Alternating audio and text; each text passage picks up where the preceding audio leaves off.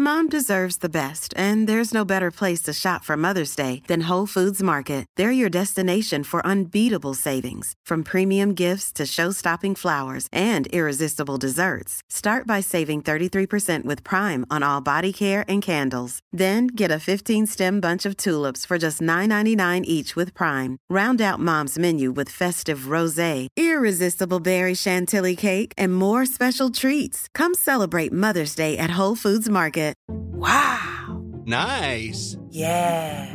What you're hearing are the sounds of people everywhere putting on Bombas socks, underwear, and t-shirts made from absurdly soft materials that feel like plush clouds. Yeah, that plush. And the best part? For every item you purchase, Bombas donates another to someone facing homelessness. Bombas. Big comfort for everyone. Go to bombas.com slash ACAST and use code ACAST for 20% off your first purchase. That's bombas.com slash ACAST. Code ACAST. The Square Ball Podcast. Hello there, and welcome to the show. Dan here from the Square Ball, along with Michael Normanton. Show is brought to you in association with Levi Solicitors, our sponsor, a long-time sponsor, who do all sorts of stuff, Michael, including Wills probate conveyancing, Yep. the big three. Employment law, employment law. dispute resolution. Yeah, I mean, if you've got a, for example, a contracted employee who's, I don't know, refu- Difficult. refusing to do the job, Yeah. whatever, you can maybe Any difficulties? contact Levi Solicitors.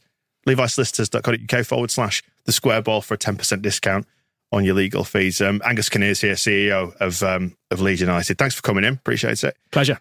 I think before we get into it, we've learned a little bit from experience now of doing these over the last couple of years. We want to, I think, lay out our approach a little bit just for the benefit of the of the viewer and the listener. Because one of the most frequent comments we get or criticisms is you were too hard, you were too soft, you didn't ask X or Y, didn't challenge something enough. Um, and I think we just we want to say from our point of view, we can't possibly get everything right in everybody's eyes all the time with something like this. And obviously, because things have not been great, should we say, in the last year or two at the club, um, it's quite a sensitive time. It's more delicate, a bit more sensitive than the last couple of years, um, because basically people are pissed off with what's happened. So we understand that there will be people wanting us to really dig you out on this, um, but we're here to have a conversation. It's I think it's easy on forums, Twitter, in the stadium to shout um, or be behind a keyboard, but we're in a room. There's three of us in a room. We just want to have a chat, and hopefully that's all right. And we will do our best to ask you the questions that people want answering. We can't speak for everybody. It's just it's just not possible to do it, and we've got a limited time, so we'll just do our best. Well, in saying we just want to have a chat does sound itself vaguely threatening. Sounds like the sort of thing you'd say to someone as you guide them into down a dark alley. But Yeah, and we- and we don't we don't speak for anybody but ourselves. We can't do we can't possibly represent all Leeds fans. We know that. So just you know, forgive us any any shortcomings in this one, and we'll we will do our best with it. And, and with that in mind, first question is then why do this? Because it would have been easier not to, wouldn't it? It's definitely easier not to. I think it's a um, well, it's become an annual fixture. So I think you know the year that you have a really challenging year like like we had, um, and it was miserable for everybody, is is not the year to say is to to shy away from from giving the fan base the the answers that they they deserve. You know, I think we we were conscious not to do this. Um, you know, during the transfer window, I know that'll be a point of discussion. I think we we we talked halfway through and said, you know, we wanted to be judged at the end of the transfer window. But um, I think it's increasingly difficult for clubs, particularly when you're not winning, to find constructive ways to to share the challenges and the and the decisions that you're making within a football club. Because if you're not winning games, everything that you do is bad. And you know that's what we've seen. You know, when we were winning games under Marcelo, everything that the club did was brilliant. And when we're not winning matches, everything the club does is is uh, is is viewed entirely differently. So. I think it's a good opportunity to review the last year, to talk about the decisions we made, what we got wrong, why we're not going to get it wrong again, and and also talk with some uh, with some positivity about the year year ahead because I'm I'm really excited about it. And you obviously you understand why there is a breakdown in trust with the club based on what, what's happened. The results are everything, aren't they? At the end of the day. Absolutely, the the um, being a custodian of a club is is difficult because there is only one real metric that, that matters, and that's that's results on the pitch. And we can do you know fantastic things with a foundation. We can drive our commercial revenues. We can you know we can we can sell more shirts. Uh, we can do brilliant work in the academy, all of which I think we've done. I think there's lots of things over the last um, six years where the trajectory continues to be continues to be upwards. But we all know that we're going to be viewed through the through the metric of whether we won football matches and winning seven matches in a season is miserable for everybody, and it colours absolutely everything which happens around the club. And that's why the mantra within the club, and, and particularly for this season, is is football first, and we've got to start by getting things right on the pitch.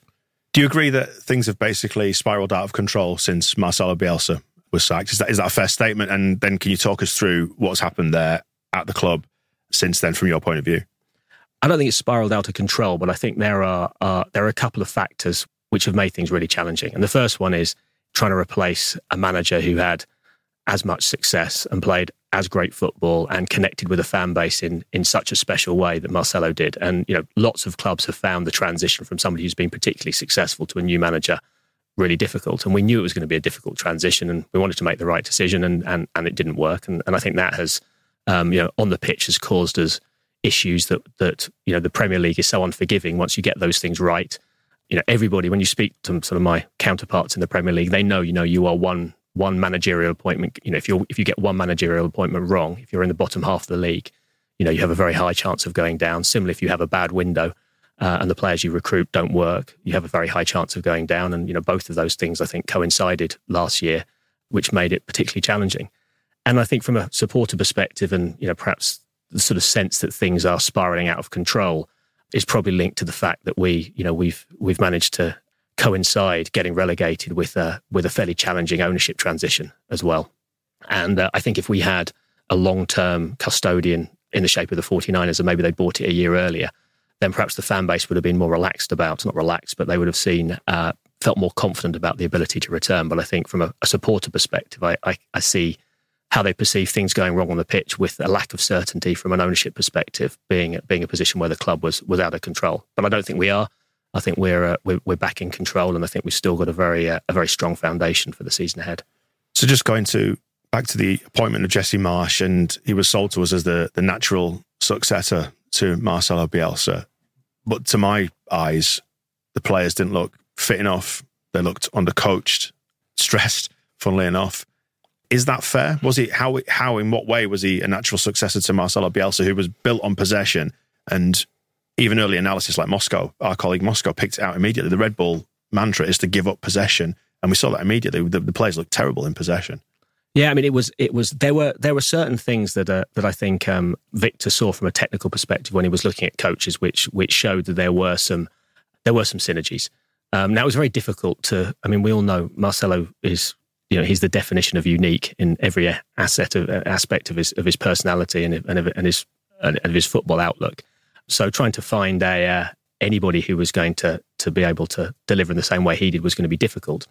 But we certainly saw from uh, from uh, Jesse's pressing stats, from the running stats, that you know there were there were we thought he was going to be able to leverage the fact that the team was really fit. We thought that was an important part of his his game. I think you're right. I think the the, the fitness did did fall away, and we didn't expect that.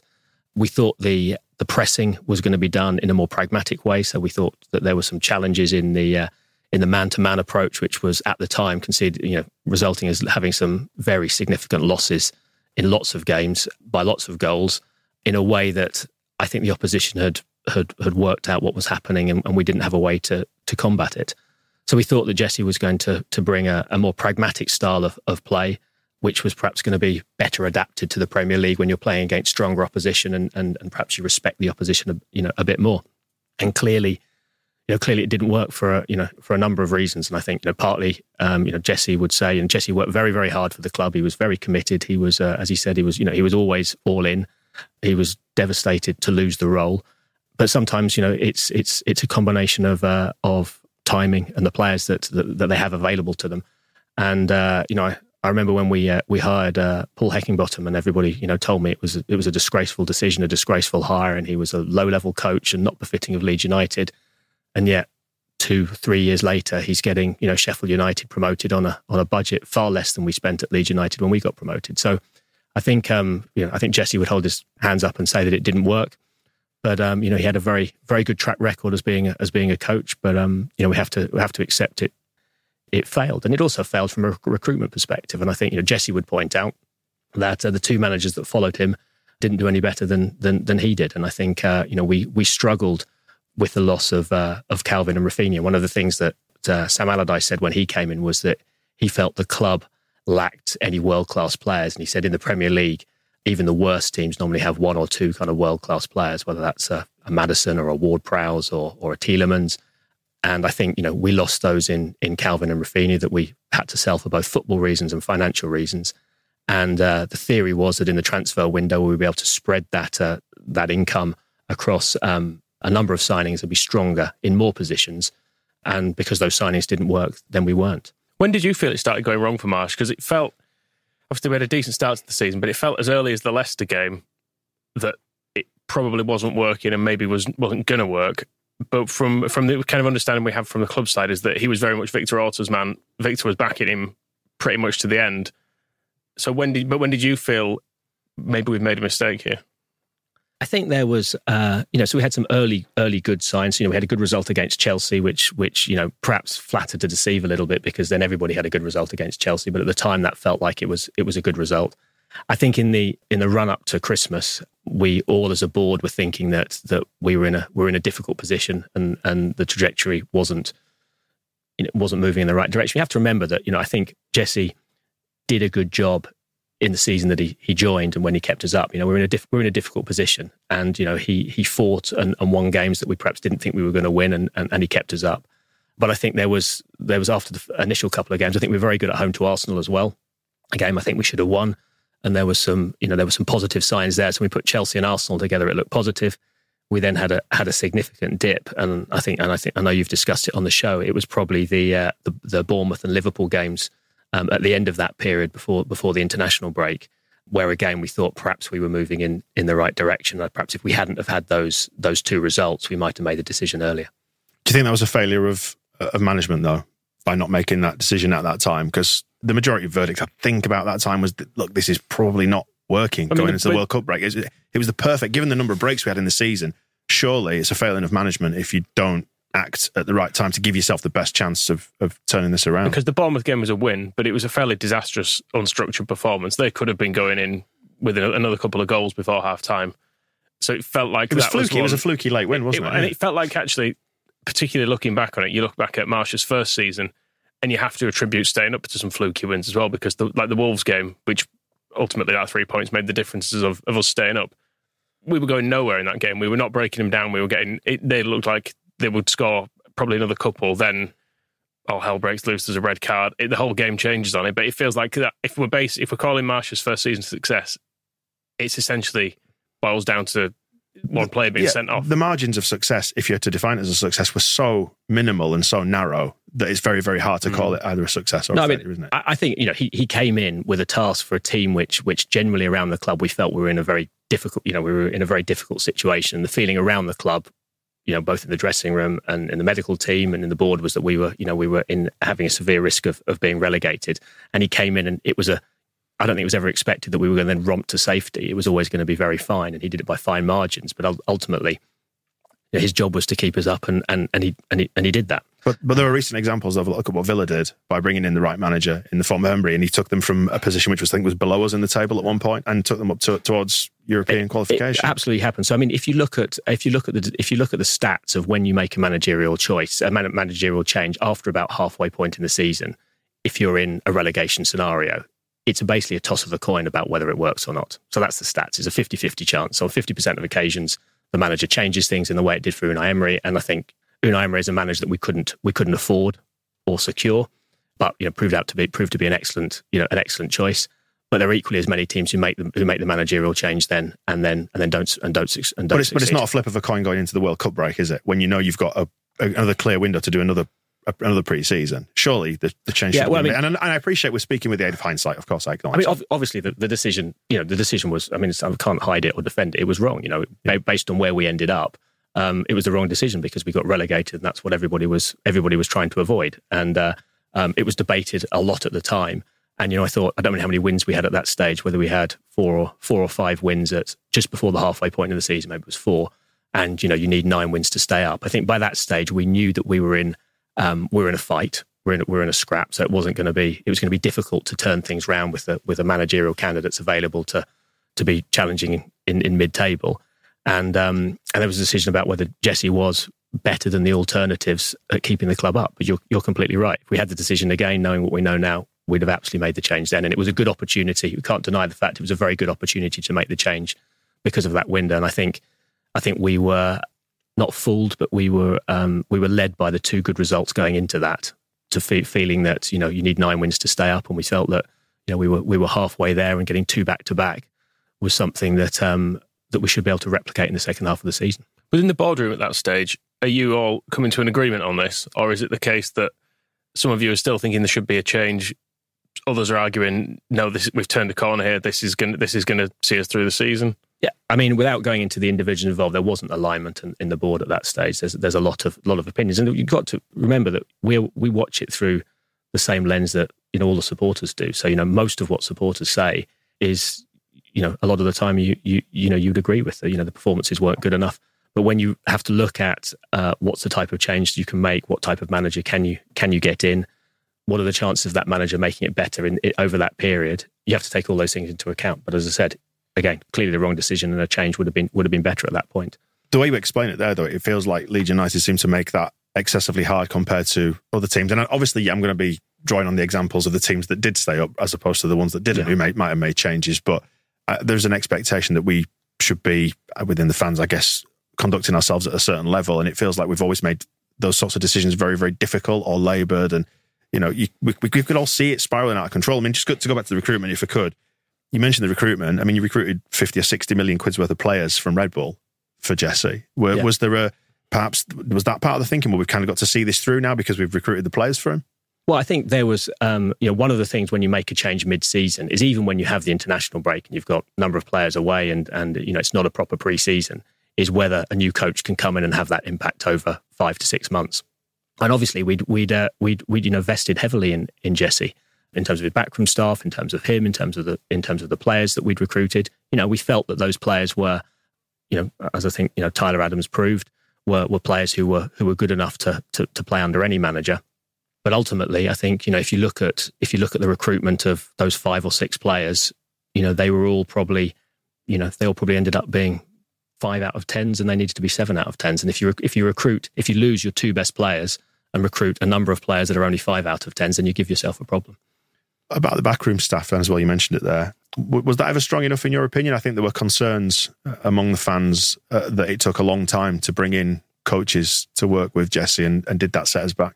Yeah, I think it was you know one of the one of the learnings. I think uh, you know we Jesse struggled to to pull the backroom staff together in the way that I think would have been ideal and it was a direct contrast to the to the process we ran we ran this summer, where the uh, one of the sort of non-negotiables for us was that was that whoever we recruited came with a full a full backroom setup, or not a full backroom setup, but but the but the, the top end of a backroom setup, you know, a coaching team that they trusted, had worked with before. Um, and interestingly, when we when we had an interview with Daniel before we even got to that point, he he said exactly the same thing. He said that uh, he came with his backroom staff, and it was non-negotiable that we were hiring a team, not an individual. And I think that was, uh, you know, it replicated how Marcelo had operated as well. You don't just hire Marcelo, you hire his, you hire his backroom team. And I think that was a, you know, a good learning going forward. Obviously, when we had the interviews with, with Jesse, he, uh, he had, uh, you know, names and ideas of people he wanted to bring, but, but bringing that team together was, was, was harder than he thought. And I think, you know, what we've done with Daniel is, is much better that he came, you know, that he came with his, his, his three key lieutenants and then, uh, and then brought in Ed as a goalkeeping coach to to sort of complete a team. And he's got a team who've worked, to, you know, they've worked together for you know five or six years, and I think that um, that's definitely going to bring some benefit this season. You mentioned before the the, the technical aspects of, of what Jesse Marsch said he was he was bringing into into the club. Did you find that those things in reality didn't materialise when you looked at the football? Yeah, I don't. I mean, I think Jesse would say they didn't materialise. I mean, that would be. Can, can I ask what they were? That, that that would be his. I mean, he said the pressing stats. His, I, I think you know his the he uh, felt that uh, you know what he uh, his his vision was that uh, uh, the press would be more intense, and that when the ball was won, it'd be won in areas which were more dangerous for the for, for the opposition, and then he would have players who'd have the guile to convert uh, winning the ball in those higher areas into goals. And you know, bar a couple of games, I don't think we saw that. I guess when you're coming from a league where you have the highest budget and the standard is lower, it can work. But then it was underestimated, I guess, both by him and by Victor Orta choosing him as thinking that that would that would just translate easily. I think I think one of the one of the challenges for for recruitment of managers, but also recruitment for players, and it's a lot of the data work that we've been doing this summer is, is trying to understand the ease of transition from somebody coming from a lower league into a higher league, or from a, a different international league into a, another league. And you know, we know that the um, the Premier League is a different standard to, to, to, every single other other league that exists. And you know, one of the things we put as as a recruitment criteria when we were hiring when we were hiring Daniel is uh, they had to be managing in a top four league in Europe. and also Daniel moved and managed in the Premier League as well. But we wanted somebody who'd managed, you know, both in the top four league and in the Premier League because that transition risk is um, is, is significant. And I think I think it's something I think we I we touched upon in our in our last conversation. But I think if I was to be critical of of the sort of overarching approach that we took, I think there was a desire from all of the board, but you know, particularly from Andrea, because he's a he's a you know was was an ambitious guy, was that we wanted to really put Leeds on a on a very uh, steep trajectory uh, into Europe. And to do that on the budgets we had, we had to take, you know, I think bigger risks in terms of the players that we recruited and the manager that we recruited and trying to find somebody that would maybe overperform. If I could have the time, if I could have the time again, I would have taken a, uh, and this is through the, through through hindsight, I'd have taken a more kind of pragmatic approach and talked about and you know come up with a uh, you know I think a managerial hire and playing hires which really you know secured Premier League status over a longer period rather than having you know one good season and then struggling for you know struggling for a couple. We talk a lot about the uh, the Brighton model, and obviously you know in fact a few years ago we were talking about the Leicester model, and you can see how that turned out. We're now talking about the, the Brighton model, and Brighton are a fantastically well run club, and uh, you know I've got huge admiration for for Tony as an owner and, and Paul Barber as a CEO, who just you know is a fantastic football administrator. But if you look at the first four years, so there's a few things to think about Brighton. The first thing is their ownership. They've had 14 years of ownership. So it's taken them 14 years to get to the point now, or I think you could say they're probably one of the best run clubs in, in Europe. But their four, first four seasons in the Premier League, I think they finished 17th, 15th, 16th, and 15th. So it wasn't an immediate transformation into a team which was going to, you know, take on the big six. It was year after year of just scraping, you know, scraping safety. And I think if I'd had the time again, you know, I think we just needed to be a bit more pragmatic, um, a bit more conservative, and you know, probably hire a managing, you know, a manager and a coaching team and players who gave you more of a guarantee, perhaps less of an upside of finishing higher up the league, but more of a guarantee of retaining your Premier League status, which then provides you for a platform to grow, uh, you know, over a longer period. We did get this year steep trajectory on the on the plus side. It felt it felt a little bit like Bielsa basically ran Leeds United. He, I was listening back to the old interviews. He had more or less his hand on every every single part of it. It felt like when he left, probably there was a bit of a void there, and maybe some of Victor's ideas came to the fore, and then Marsch came in, and some of his ideas came, and essentially their ideas were not as good. And when you saw when you saw Biel, we saw Leeds United fancy Bielsa pre Leeds United Bielsa and post Bielsa Leeds United, and they look kind of similar in the way that they're disjointed and the players that have been bought don't fit. And it was just a, a window in the middle where he made them fit.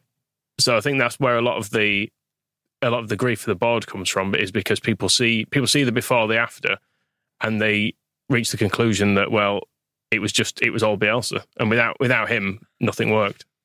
Yeah, and I, I can I can understand that. I mean, I think it's you know I've been in a club which had it was in a similar position you know, with uh, with Arsene Wenger, and you know Manchester United have the same. When you have somebody who is who is so iconic and does run the club, and one of the things we also liked about about Daniel was you know Daniel, uh, you know when we were negotiating the contract, didn't want to be called head coach.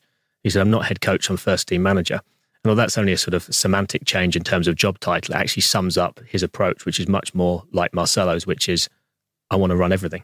Daniel is not going to report into a director of football. Daniel Is going to is going to run the football department with this, you know, with the existence of a, of a technical director and head of recruitment and head of football operations. And we can, you know, we've we've we've done a lot to to restructure the football department over the summer to give us more breadth of expertise in in those areas. And I think I think we've done a we've done a good job there. But I think you're uh, I think you're right. You know, trying to transition from somebody who has who has defined the club and been so influential and you know and, and led the turning of a you know of a massive ship round from sort of 16 years of decline to you know to such success is always going to be really is always going to be really challenging. And I can understand because of the fans' affection. Understand the fans are you know are always going to uh, um, you know he will always be quite rightly you know their hero, and you know no one's ever going you know and the board are always going to have to take responsibility when we're when we're not successful. But I also think, you know, Marcelo would say that that the board were, you know, hugely supportive of him. You know, we created an environment where he was able to work. The recruitment for him over that period was was excellent. I think you know Victor you know has his critics, but I think that team with with Alioski and Klich and Harrison and Ben White and Illan Meslier and all the people who who helped get us promoted and helped get us to ninth in the league. You know that that was there was a uh, there was a collective behind Marcelo. I think all of all of the guys, particularly the guys who who worked up at at Thorpe Arch, the uh, you know the medical team and the fitness coaches, and they created a wonderful environment around him. But I would never diminish the the influence that, that he had, and you know from a personal perspective, often sort of I think people seem to see that there was some kind of tension between uh, him and the board. But from a personal perspective, it will always be the you know the greatest days of my career. You know, you, you know this. I used to sit in meetings with him and have imposter syndrome that I was sitting and listening for three hours being lectured to by by a football genius. It was it was a it was a wonderful experience, you know, inside the club and uh, and outside the club. The problem is though, he, he said back me or replace me, and, and, neither happened. And I'm not suggesting for one second it would have been the right thing to replace him having finished ninth. And I, I guess that's where the, yeah. the problem arises. But he did flag that up at the time, and it feels like the club didn't listen. You thought there was a third way. No, I think. I mean, I think it was it was his definition of, and it was it wasn't a it wasn't a, a tense conversation. It was you know what he meant by by uh, back him was he said we need to replace the whole squad, and we weren't in a position to be able to do that with with the caliber of players that that, that he wanted, and that was the reality of, of the ownership at the time. So it wasn't back me in. I need a couple more players. It was you know he'd always said my methods have a have a two year timeline. You know players will emotionally and physically will struggle with that, and that's why I think in one of the interviews I sort of said that we felt there was a timeline to it, and it was. I think I offended some people by suggesting that you know he was he was a sort of dead man walking. He wasn't. He was the one who had always said that his methods needed to be needed to be refreshed and renewed, and uh, the way he suggested that was done by was a, was a, was by a huge squad overhaul that a club which has only just been promoted and you know wasn't backed by the type of funding that some other clubs are are backed by. We didn't have the capability to do.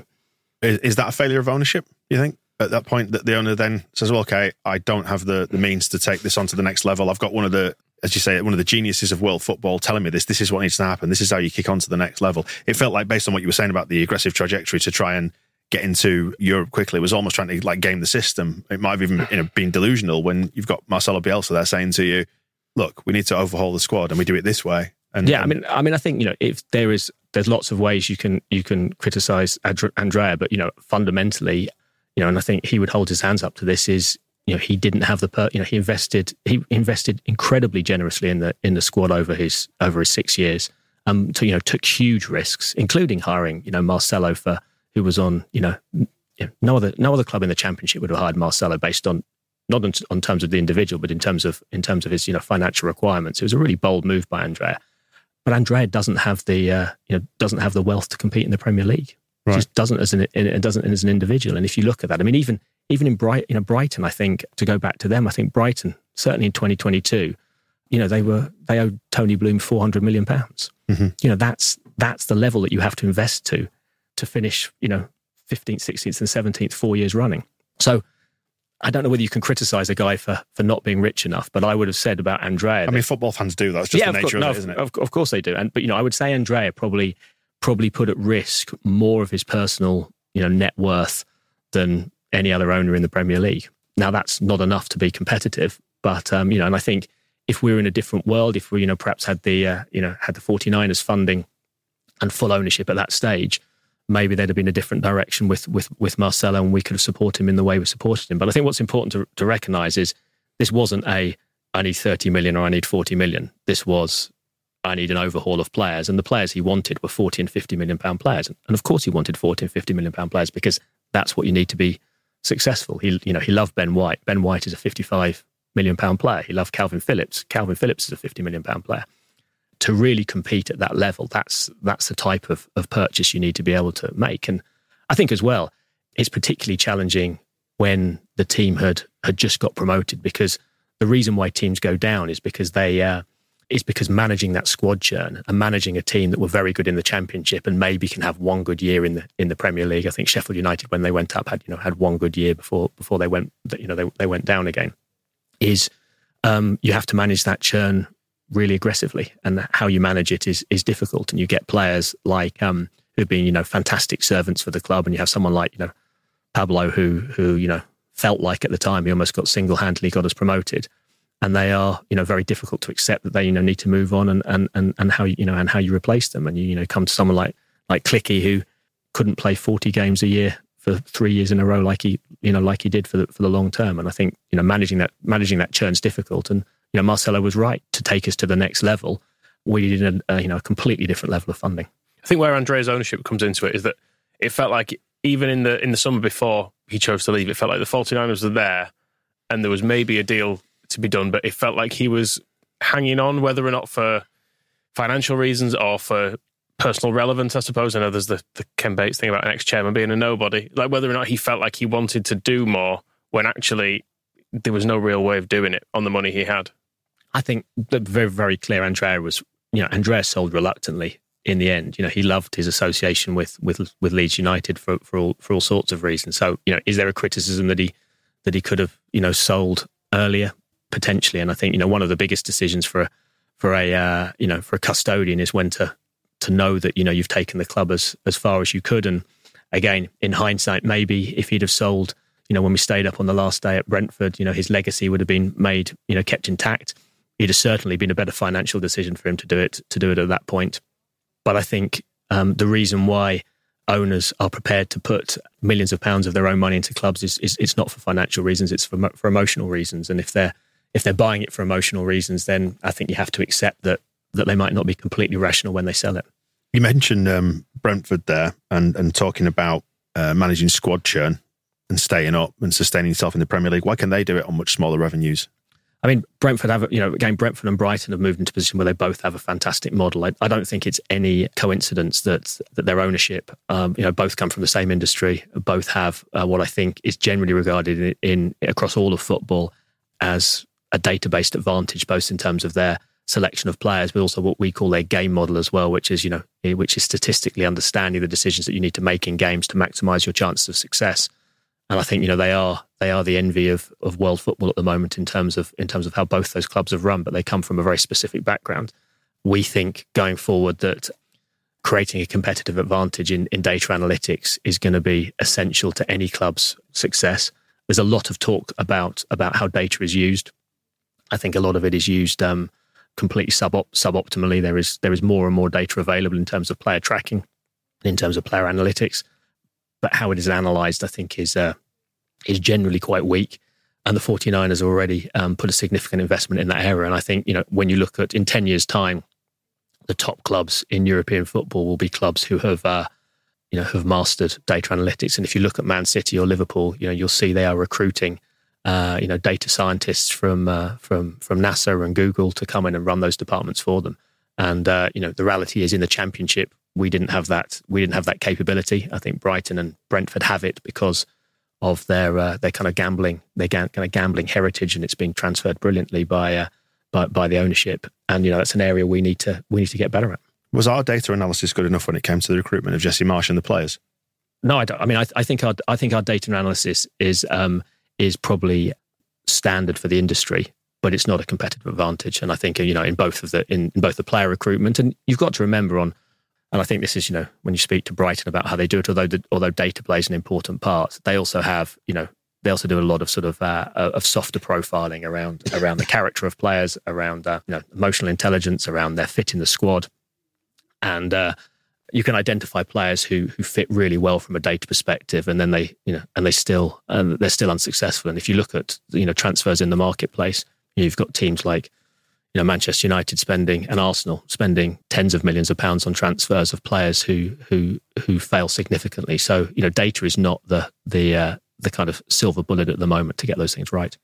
So just returning to the timeline, then we've gone from Jesse Marsch via a, a long and winding route there, but Javi Gracia comes in, and can you just talk us through that period at the club? Why Javi was brought in and why he was let go before the end of the season?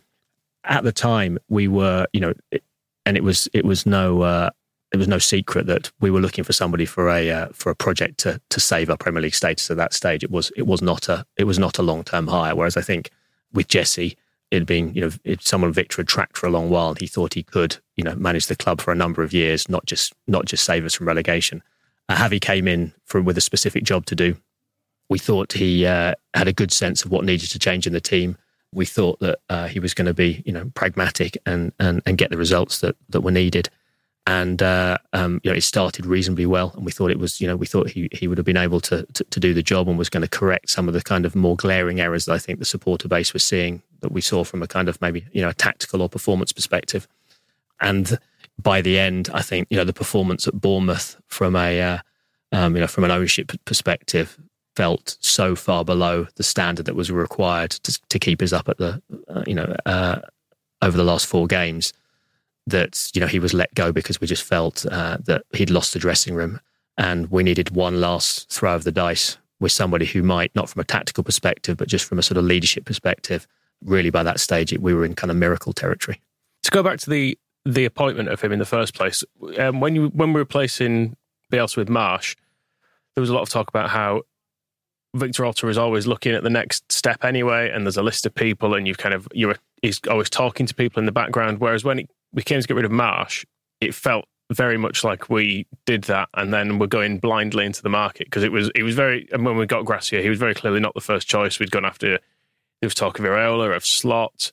Then Alfred Schreuder was at games, looking uh, obviously obviously on the verge of being appointed, and then in the end we get Gracia.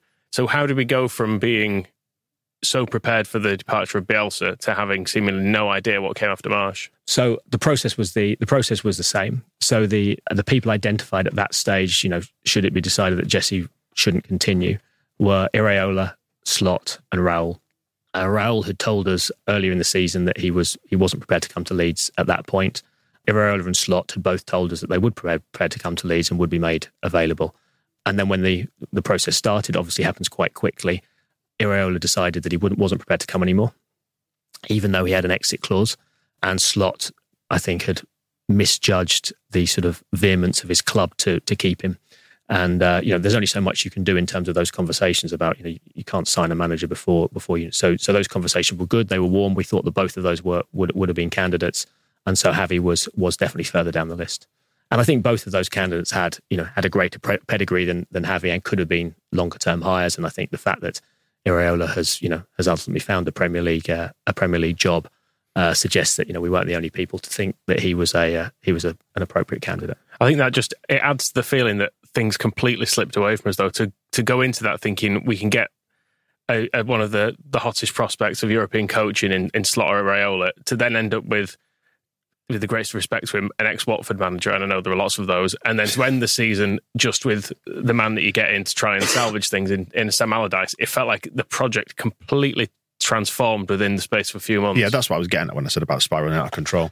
Well, I think I think there is a uh, a strategic decision about whether you're prepared to commit to a project, you know, in the long term, and not change your manager, and just say, look, this is a, this is a four to five you know year project it's going to take some time. If we have to take, spend a season in the in the championship, we'll spend a season in the championship and then we'll come back up.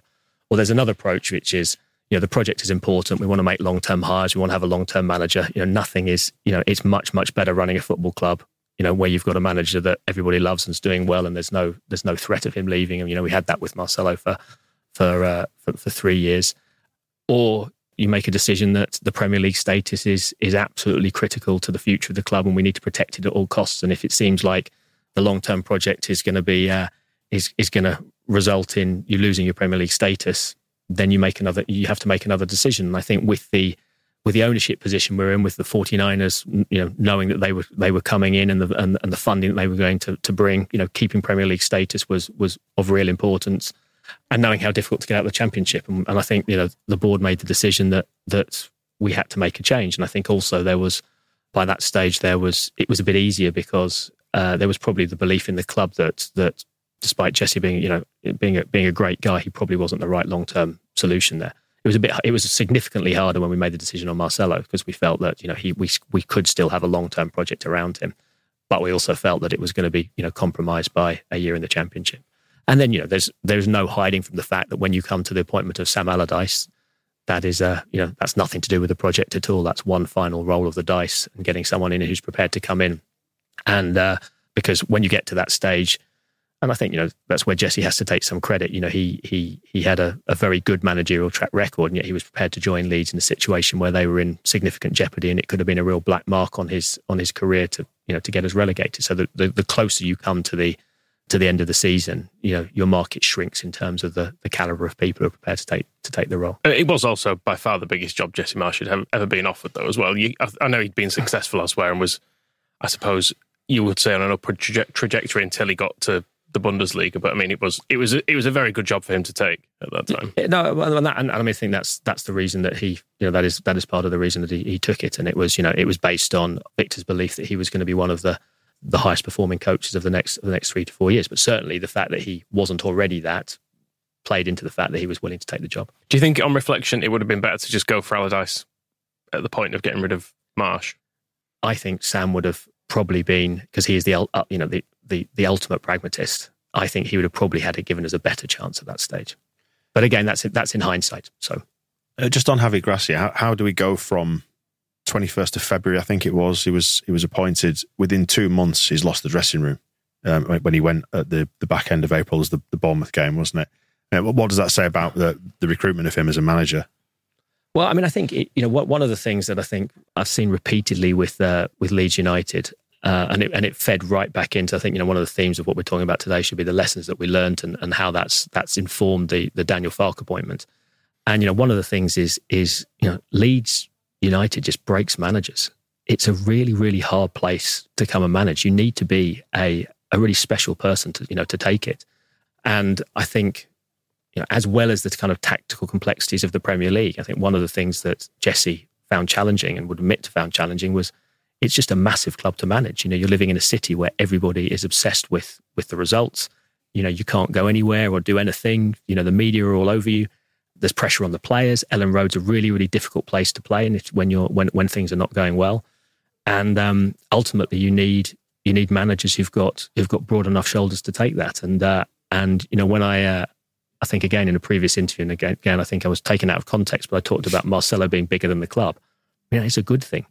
You know, in his mind, you know, he wasn't going to compromise his principles for what the press were saying or what the fans were saying, or wasn't. You know, he was prepared to sit through games at Elland Road where we're playing it across the back four and looking like we're going to lose it, and all the crowd of you know gasping in you know all the way through, and he's got the commitment to say, you know, we're going to we're going to play through this. And I think um, I think lots of lots of managers and players get caught out with you know not caught out, but they get they get exposed by by the scale of the club that they're uh, that, you know that they're joining, and I think I think that's something that uh, um, I think both Jesse found and and and Javi found that when it's not going very well, you know, Leeds is a really really tough place to be to be a manager. Winning games helps, though, doesn't it? So if you put managers in who can win games, that will help everybody. I mean, managers who win games is you know that's that's the solution to everything. So I I can't disagree with you, you on should that. try doing that more often. Uh, yeah. that is is on the list and you know, and but but I mean that and that feeds in exactly into into into Daniel Farke. You know, Daniel Farke is a manager who is who is proven at this level, who is supremely confident at this level, who came in in his interview and didn't really talk about the championship at all. Talked about how he thinks he deserves a Premier League opportunity and how Leeds United is the is the perfect vehicle to prove himself in, in the Premier League. You know, he's got the ability to go into a dressing room after we, um, you know, have drawn our first three games at home and three matches that we probably should have won and sit down to the team and say to them, I had less points at this point the last time I won this league and I ended up with 102 points. So don't worry, guys, we're going to be fine. And the dressing room relaxes and everyone feels feels good about it. He's got the you know the credibility to go and speak to the to the, speak to the fan base and give them the confidence that he's got this. And you know he feels like a he feels like a man who has has got the situation. And we have been through a really you know I'm sure we'll come to it, but we, we've been through a really challenging uh, transfer window where lots of managers would have you know, would have lost their shit repeatedly. He has been so calm, so collaborative, so focused, and so confident in in that he's leading us in the right direction. I think it's exactly what you know. It's exactly what a club the size of Leeds United needs. We can get into that if you like, um, the transfer window, but I think we probably got to start with recruitment and, and the clauses and, and the job that Victor Orta has done as well. And I know you've, you work closely with Victor Orta, so you might not necessarily want to chuck him under the bus, but there's a lot of Leeds fans feel like doing so. Really, really unhappy with the recruitment. Do you accept that sort of overall, by and large, it's just not been good enough?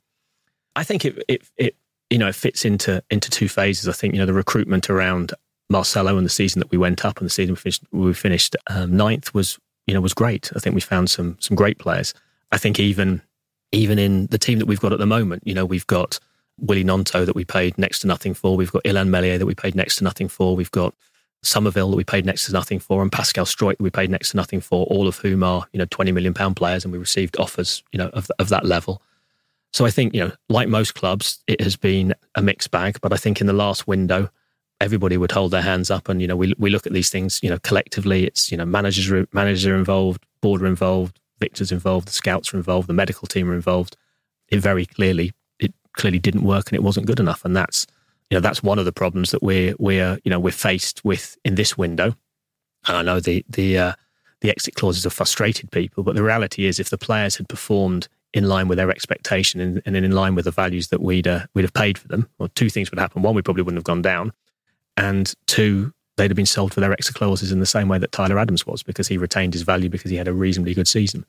And uh, the fact that the others aren't reaching the value of their exit clauses show that that's, that season hasn't worked. And I think when I look at it strategically, I think it, it is, you know, it is probably the mistake was probably trying to find players who had the potential to be eight out of tens or nine out of tens, but maybe were too high risk when perhaps we should have had a strategy. And I think we should have had a strategy where we were hiring six to sevens out of tens that keep you up, which is something that, you know, um, you know, maybe a team like Crystal Palace do, who perhaps are, are being more pragmatic about what their ambitions are and have therefore retained their Premier League status for 10 years because they've, they've recruited along those lines there's always the sense of like Victor's broken toys is a phrase I've, I've often used on the on the show before. It always felt like that. They were going for the, the, sort of moonshot signings. Why not just do the obvious thing sometimes? It was something that, that fans, and I know we did on the show, plead for it over and over again.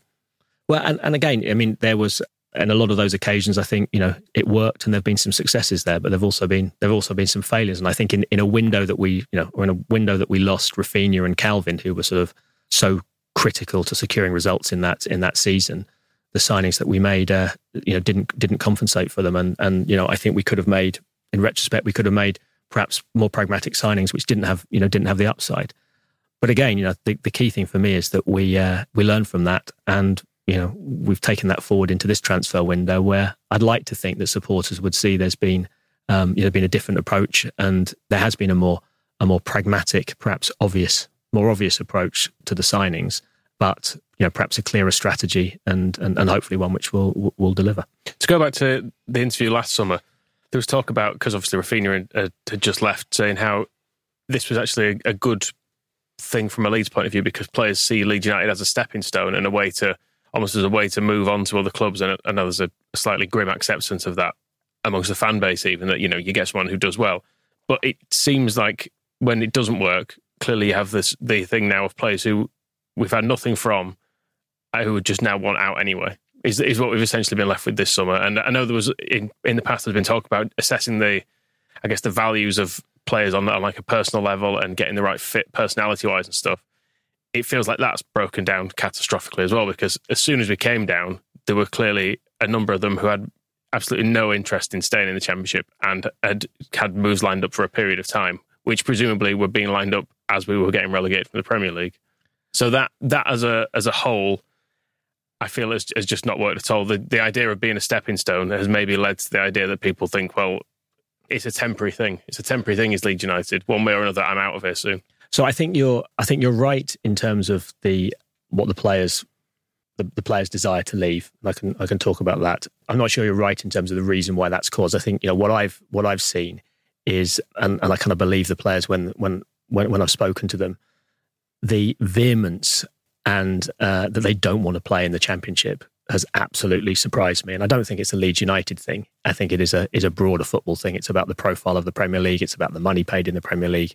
Particularly for international players, it's about how they feel about the championship. And if you look at tier two leagues across Europe, uh, they're universally rubbish. I mean, I think the championship is the fifth biggest league in Europe after the Bundesliga and Serie A and and uh, and Liga. And so I think you know as a as a as somebody who's grown up here. I think the championship's a fan. You know, I don't want to be in it. I prefer to be in the Premier League, but I think it's a fantastic league, and I think it's you know it's better than you know it'd be better than playing in Ligue 1 in, in, in France.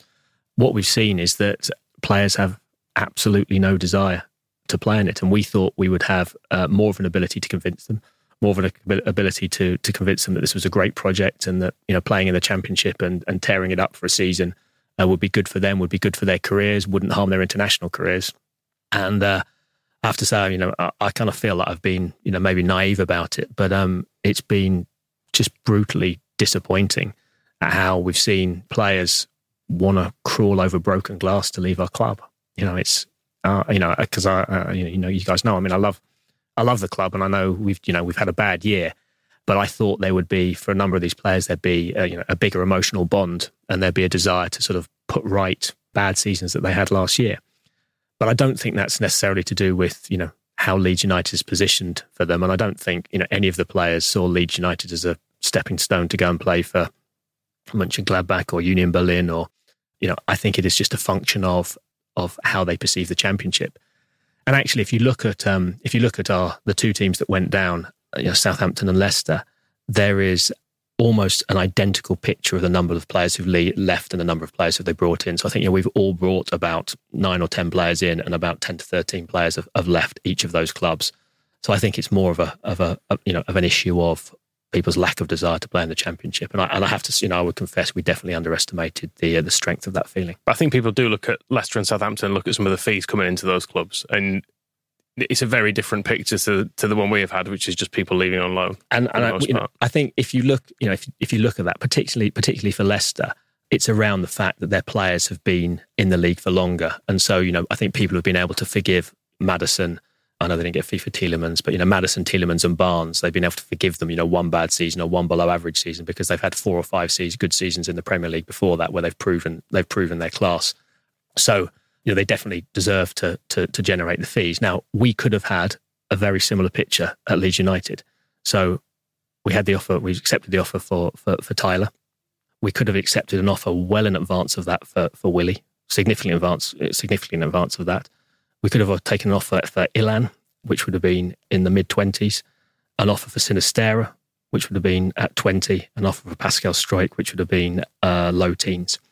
So if we'd have been in a position where we'd have needed to, to cash in, we could have done. Equally, we could have taken offers on some of the players who left on loans, but we didn't take those offers because we wanted to not crystallise the, the P&S loss of them being sold below their book value.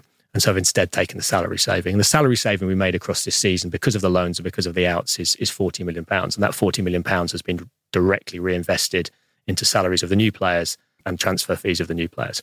So we could have had a much more financially kind of productive window if, if we'd wanted to, but we didn't want to because we wanted to retain um, we wanted to retain those players that, that we talked about and we think uh, will be will be key to us being successful.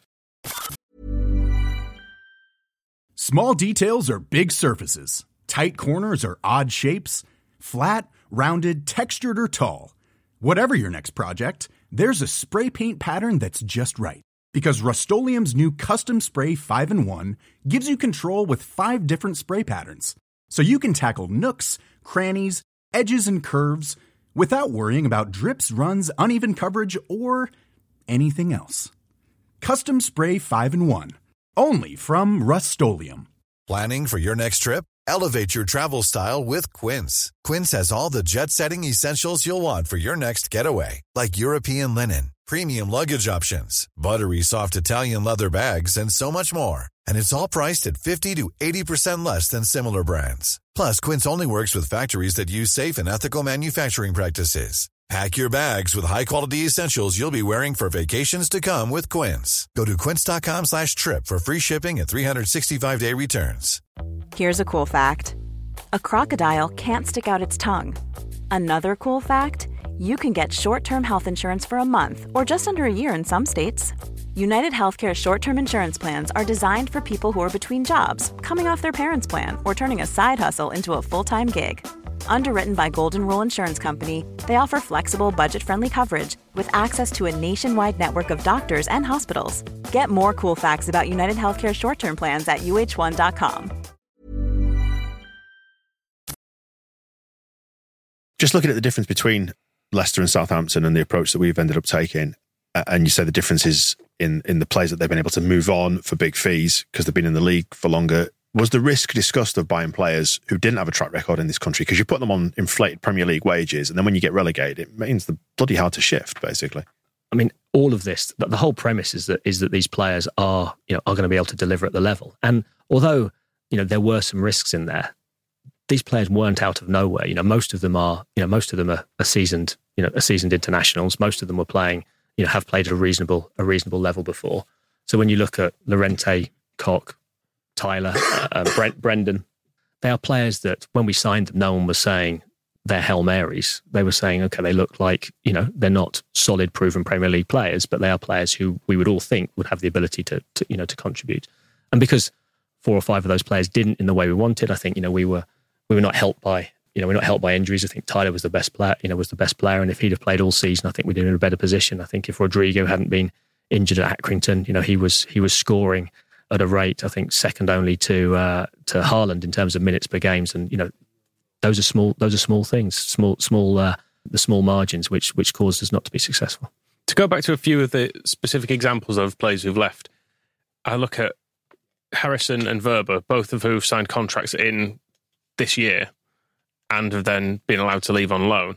Now, I know you, you say you've been kind of shocked that players are not willing to stay around, but you can't really be shocked by it when people are inserting loan exit clauses into Yeah. contracts, surely. Because that's what part did you- what did you expect would because- happen is Because the that question, is yeah. that is clearly their agents or the players going, well, I need a way out of this, and I don't uh, because I don't see myself as playing in that league. Well, they all want the way out because they don't want to take the, the salary cut. So we have a choice when we structure someone's contract about whether we wanted to have a salary cut or not. And the salary reductions that we had were somewhere between 40 and 60%. So they're very aggressive. They're some of the most aggressive in the Premier League. And that was done because we wanted to run the club prudently, because we knew we couldn't carry the weight of a Premier League wage bill in the Championship because we didn't have the, you know, the, the funding for it.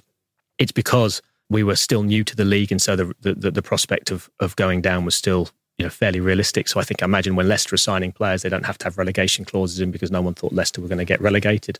Even Southampton, who'd been in the league for ten years, you know, probably didn't have to have those those measures. But we did because the owners couldn't, um, Andrea couldn't fund um, a Premier League wage bill in, in, in the league below. But just because they put those clauses in, I mean, there's there's two things. One is that we we thought that in a lot of cases they would they would trigger their release clause, which is a which is a transfer fee because you'd like to think that the majority of players at least retained their value. And in the case of the ones we recruited, they didn't. And many of them were significantly below their value. And then the second one is, you know, when it comes to the loan, there is a conversation to be had. And obviously they want the protection of the loan. They don't know what the ownership pitch is going to be. They don't know who you're going to hire as a manager. They're not, they don't know whether you're going to invest in the squad. We thought at that point, and for, for some of them it's, it's worked, the position of the 49ers taking over, hiring the most successful um, manager in recent years, evidencing that we were going to reinvest in the squad, evidencing that we were going to be aggressive in in keeping players that we could keep, like like Summerville um, and Willie, showing that we were you know going out going to go out and and buy a top championship centre forward, whether that was going to be Cameron Archer or or or Joël Piroe. We thought that those things you know would uh, would have would have influenced people, and and uh, particularly when you looked at the loan options that were were available to them. And from my perspective, you know, going on loan to to Everton in the in the predicament that Everton are in versus staying and having another season at Leeds and getting them promoted, I think there's a there's a valid a valid choice for a player to for a player to make there. And uh, and as I said, I think we were you know we we were surprised, but the reality is is at the time to secure Jack Harrison on a new contract to ensure that he took the wage reduction if we went down. Those were the types of things were in place. If we'd have had the 49ers um, as sole owners at that point, would we have had to be aggressive in as aggressive in the wage cuts? I don't think we would have done because I think they'd have had you know they'd have had the funding to be able to uh, you know to cushion the blow into the championship. I suppose to flip it around though, and if you were if you're on the buying side, you can completely see why if there is a loan and a buy clause there, you take the loan because the, there's no risk there for you. You know, if you're look if you're looking at getting someone getting Harrison on loan for a year or Sinisterra, you can think, well, there's not a huge financial commitment here. We don't have to book a massive value against this. Get injured, we send them back. Exactly. It, it feels like it, in offering a loan and a buyout, it's only in very rare number of cases of obvious extreme proven talent that someone is going to take the It's buyout. pa- it's the path of least resistance, isn't it? Exactly, because you can you can take an an almost risk free gamble on someone like Jack Harrison because you can say, well, oh, if all we're doing is covering his wages for a year, absolutely and, and, and that I mean that's why the players want them. So you know you go into that knowing that. But what what ultimately you're expecting is ultimately players would prefer to go on permanence. They don't want to. go. And the players who've gone on loan are in difficult position. They're in a difficult position now in terms of where they are, whether the team goes up, whether the team goes down, whether they want them permanently. The fact they've got to move back. I think that you know the difference was was that uh, the players had performed so below their expectations. They were just so far from getting permanent offers. But you know, out of the players that we've that, that we've lost, you know, and, and I think Daniel would agree with this. The majority aren't regretted losses for the project that we want going forward. Some of them are, and we'd have loved to have kept Jack Harrison. And and you know, Jack Harrison was, uh, you know, a number of players were were made offers which would have closed the financial gap for them between where they were and where they are now. And um, um, they still decided they just wanted to be in the Premier League. And, and at some point, and this is where we got to with uh, with with Sinisterra, you have to make a decision around if a player wants to is to go to such extremes to leave the club. How much do you want him? I mean, one thing we do know about Leeds United, we've learned over the last six years, is you know Leeds United can't carry passengers. Supporters won't let it carry passengers. Daniel Farke won't let it carry passengers, and we had to make a decision around. You know, we can we can try really, really hard to keep somebody, but at some point you have to say, if the player doesn't want to be here that much, then perhaps they're not, you know, they're perhaps they're not right for this project. Just on the loan clauses, Daniel Farke himself has spoken out against them and the, the lack of control it's given us in the market. He's, did he say there were like he can't think of another club in Western Europe that's done done the same sort of thing? Fans have been very, very put out by them as a concept. Are they wrong to think that? Well, I think um, if I look at where we've ended up, I think we've probably lost two to three players that we wouldn't have wanted to lose. We've saved forty million pounds in wages, and we brought nine players in, ten players in who really, really want to be here really want to play for Leeds United. And I don't think are a particular, a, a significant downgrade in any of those things. I've spoken to Daniel at length of this. I know he's frustrated about it. I'm frustrated about it. Him. It created. I mean, he knew about it when we came into it, so he he had full visibility of it. But of course, it's frustrating. Right till the last moment, we have a player like Luis who who you know we want to keep, but ultimately Luis was going to was prepared to do anything to leave, and then we had to accept that. And what we needed to, needed to make sure was that we brought in a player who really wanted to be here, and we think you know is a, is a you know can be at least an adequate replacement, and if you take his availability into account, potentially a better replacement. Um, but but I you know I can totally understand the frustration, but I think the you know the the alternative would have been we'd have been forced into selling players below their book value um, who absolutely desperately wanted to get away. So we have an element of control in terms of you know from a P&S perspective, but you know I, I fully understand the fans' frustrations, frustrations, and no one's been more frustrated than me about this. Do you, do you take responsibility for those clauses as a whole? Well, I mean, it's uh, a, they're a board decision. They're done based on the financial reality of the club. So, you know, we had a position of do we sign players that are unwilling to accept a, a, a reduction in their relegation in in, in their in in, a, in a, their championship salary, and if they are, what type of, what type of position does that put us in? If we go down and you're ending up paying you're ending up paying Diego Llorente six million pounds a year, but it's linked into it's linked into the broader you know the, the macro funding of the club and, and the position that you're in if you're if you're if you're relegated. Because um, Paraag did a a thing on the official podcast with with Matt Lewis in which he said he negotiates contracts in his sleep, and I think fans would probably benefit from knowing whether the 49ers Enterprises Group have had any input into contracts up to this point because it's it's a grey area. People are not sure, and you stack up what's happened with the contracts and the loan clauses with Paraag saying that a bit of clarity, I suppose, would uh, would yeah, go I mean, a long way. I mean, this. the uh, the you know the key driver behind behind you know player negotiations was you know was definitely the majority shareholder but the 49ers absolutely had had visibility um, you know about it. And they're you know they're frustrated as well but we're we're entering into a, into a position where we have a different a different funding structure now. And you know those loan clauses wouldn't have been so important if the 49ers had full ownership. Would you have preferred to keep um, Adams and Sinisterra? um no. On what basis? On their desire to leave. Okay and and how how vehement were they then that they had to leave, and to what extent, to what extremes have they gone then? Because you've you've sort of I mean hinted towards that. So I respect all players' desire to play at the highest level. They have short careers, and they have you know they should have the opportunity, should they want to, to play at the highest level. And you know to be fair to them, when they bought into the Leeds United project, you know one of our sales you know, one of the things that we sell to players is, you know, you're you're joining a Premier League team who is on a trajectory where we're going to grow into the Premier League and you know we're going to be consistent Premier League performers. They didn't want to join a, you know, they didn't join a Championship side. However, I think there are ways that you can handle your desire to play at the highest level, and from a personal perspective, I don't think either of those two players handle it particularly well. Um, in what way? Can you expand on that, or um, in um, I just think there are. I think you can um, you can voice your desire to leave, I think the first thing is you need to be, you know, you need to be professional in the interim is the first thing. Um, you know, you need to remember who who you're contracted to and, and, and the value of that, you know, the value of that contract.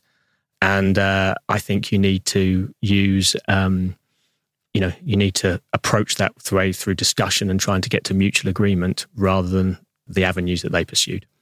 Can you expand on what they were, or is that is that too much? Yeah, I mean, I, I don't think it. I don't think it's particularly particularly helpful to expand on, on what they are. And as I said, you know, I, I kind of ultimately I have to respect their decisions, but there's, I don't think it's the, uh, I don't think it's a way to behave to a club that's, uh, that's, that's really looked after you and as, as, and continues to look after you and, and was offering you, I think, fantastic uh, alternatives to, uh, to remain at the club. Um, so we, you're looking at new contracts, incentives, so on and so forth, to try and make people stay. Yeah, right. and uh, and but I think you know, in the end, I think there are players who who had the discussions and, and did the right things and did them in a timely manner. And then I think there were players who were, you know, perhaps led by their agents to employ tactics which um, will um, mean they're not on our Christmas card lists. Mm. With Sinisterra, then, because obviously he is he is our player. He's due back next summer. And you said we received offers for him. Why did it go late in the window then? If presumably this wasn't something he thought of, you know, two days before the window was was going to close that he'd like to leave. Why did it go as late as that, and why was he not sold as opposed to just going out on loan? It's purely it's sold purely because we didn't we didn't uh, we couldn't get to the value that uh, we believed he's he's worth, and I think that's you know for for his perspective that was simply because he just hasn't played enough games. Um, I think I think he's a player that is worth more than we more than we paid for him, and I think ultimately. Uh, you know, he'll be a player that will sell, you know, above his book value or above the amount we paid for him, you know, in time if if the decision is to sell him. The nature of the timing of his departure was purely down to um, our position that we were refusing to let him go until we could find a uh, in, until we could find a replacement.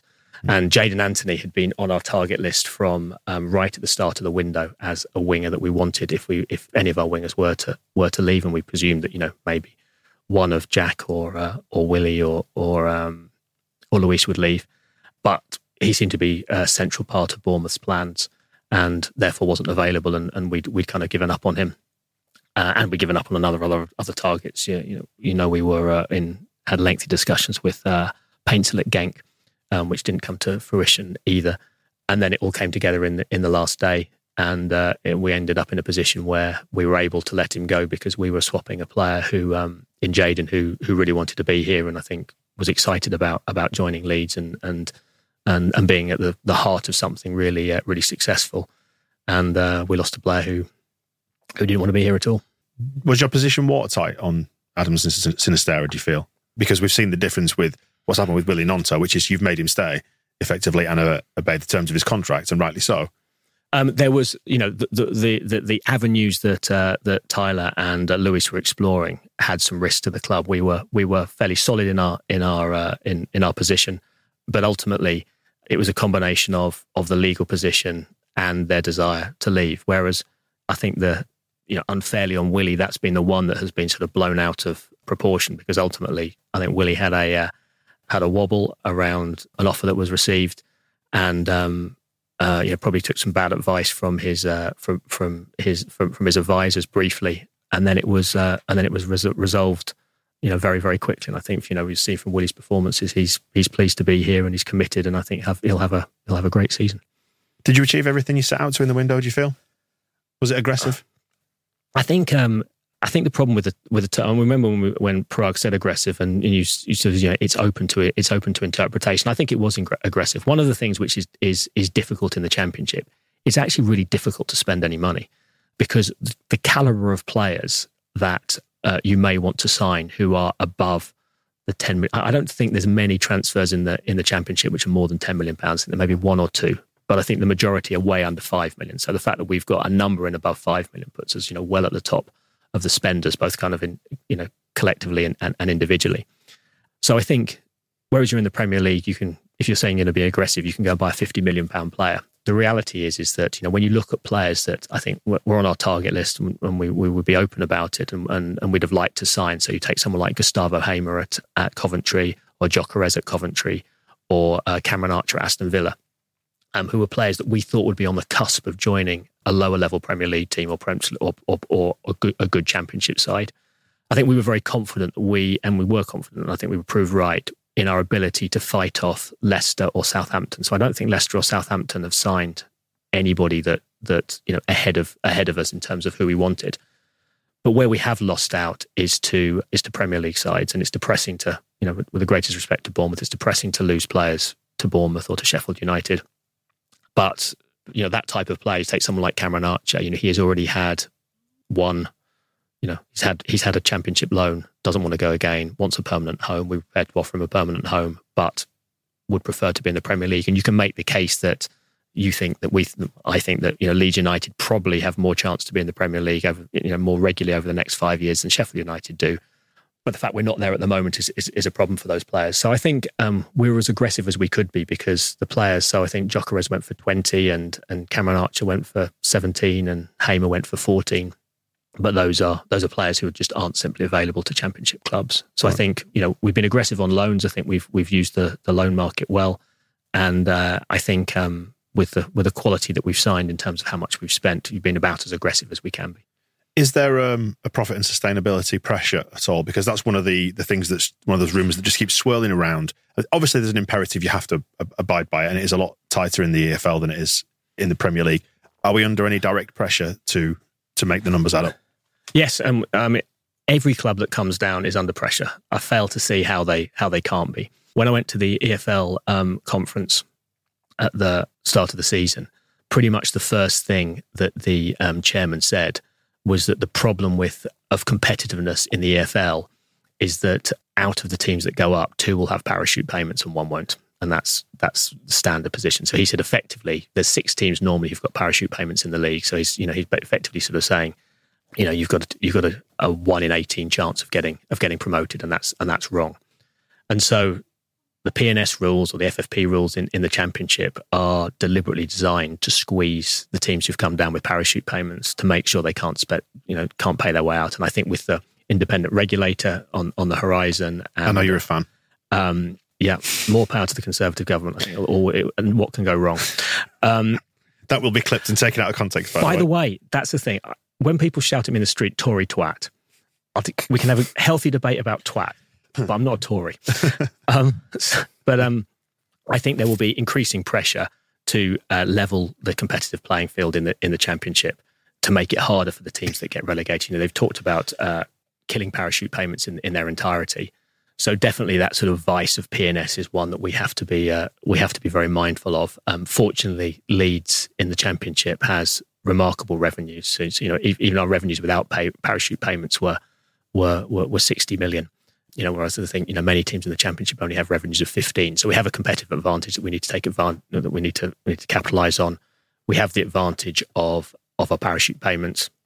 But ultimately, if we were to re- remain in the, in the Premier League, uh, sorry, in the championship for, for more than one season, we'd have to make outbound transfers to stay within the, in the P&L uh, limits.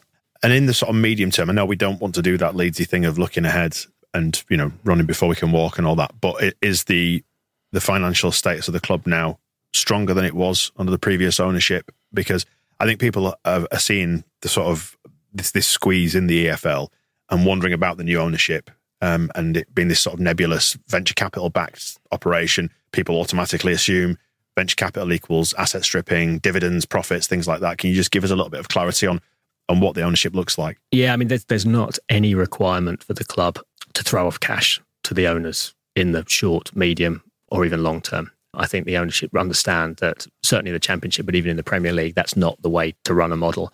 The 49ers vision is to is to invest in the uh, in the infrastructure. So that's the stadium, that's the training ground, that's the quality of the team and the facilities around it to grow the enterprise value year on year rather than throw off cash. And uh, what we do have is, um, you know, we now have an ownership group with uh, with deeper pockets and, and a better ability to funders. And I think that will uh, evidence itself in the ability to uh, to kickstart the stadium project, so that when we do get back promoted, you know everything is in place to, to, to move that forward more quickly. And I think when we get to the Premier, back to the Premier League, it will evidence itself in our ability to uh, uh, to be more aggressive, both in terms of the wage bill and the transfer fees. However, it is more challenging to be financially aggressive in the in the Championship because because the rules are there and you, and, and, and, and, and they're tight. I mean, on the basis that Premier League teams don't make profit, even though there is there is a huge amount of money sloshing around. What you're talking about then, from an ownership point of view, is essentially them growing their asset to a point where five years, ten years down the line, they think it's worth a billion pounds, two billion pounds, three billion pounds, something like that, and that's where that's where they see the money in it, I guess, as opposed to what you, know, you may term like the Bates model, which is to take a bit here and there. Yeah, I, I, don't think there's any interest in that from from from the core of the ownership or any of the or any of the the investors around it. Is it's about driving asset value, and I think you know the reason why you see such um, uh, American interest in UK sports is that they look at the um, so Stan Kroenke when I was worked at Arsenal, you know Stan Kroenke when I early on he bought just ten percent. I think Stan owns the the full suite of um, American sports franchises. So he's got the Rapids, the Avalanche, the Rams, the Nuggets and you know, he said when he went around the world, despite him being you know one of the most sort of storied franchise owners in American sport, all everybody wanted to talk to him about was his 10% stake, you know, shareholding in Arsenal. And he was able to buy the entirety of Arsenal for, I think, you know, less than he'd spent on his NBA team. So they see the, I think they see the ability for, for, for franchises, as they would call them, we would call them clubs, to be worth, you know, multiples of what they're worth now. And I think also, you know, I've always thought, and it was one of the reasons I, you know, I, you know, I came to the came to the club was, you know, Leeds truly has the potential. I think it's the most. I still think it's the most investable club in probably in, in European football um, because it's playing in the right league. If you're going to invest in a club, you really want it to be in the Premier League, but you need to give it some inherent competitive strengths, and we have that because we have the brand. Uh, we have the city. We have one club in the city. You know, whatever it is, the third or fourth biggest city in the in the country, and, and it only has one club. You know, we sell you know, 250,000 shirts is the same, you know, which we sell in the UK, not internationally, is the same number as, you know, Tottenham and Arsenal sell domestically. I mean, it's, it's fantastic fan base. Plus, you've got a stadium which is ripe for development, which has the room around it to do it, and a fan base that you know will be able to fill it, even if you went up to 60,000.